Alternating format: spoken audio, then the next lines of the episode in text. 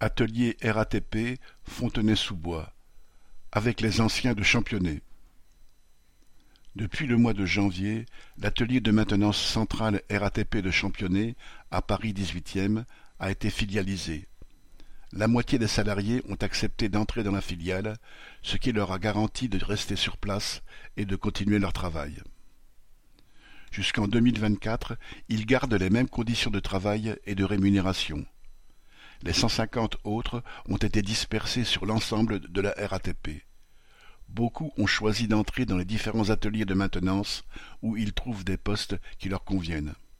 Aujourd'hui, une vingtaine n'ont pas trouvé d'affectation définitive. Ils sont mis provisoirement à disposition de différents ateliers.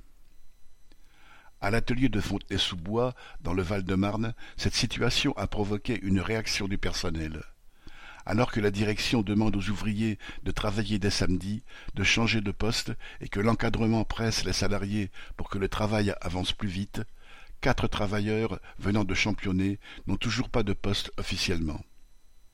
Malgré la difficulté à assurer le travail, la direction s'appuie sur une théorique baisse de charge pour refuser qu'ils soient définitivement affectés à Fontenay-sous-Bois.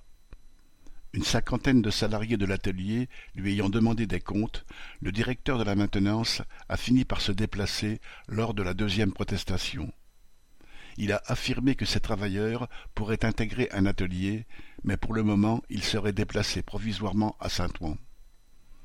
La direction aimerait bien en finir avec les reclassements des ouvriers de Championnet, mais dans le même temps, elle ne veut pas pérenniser des postes qu'elle considère inutiles elle veut réduire les effectifs et obtenir des gains de productivité.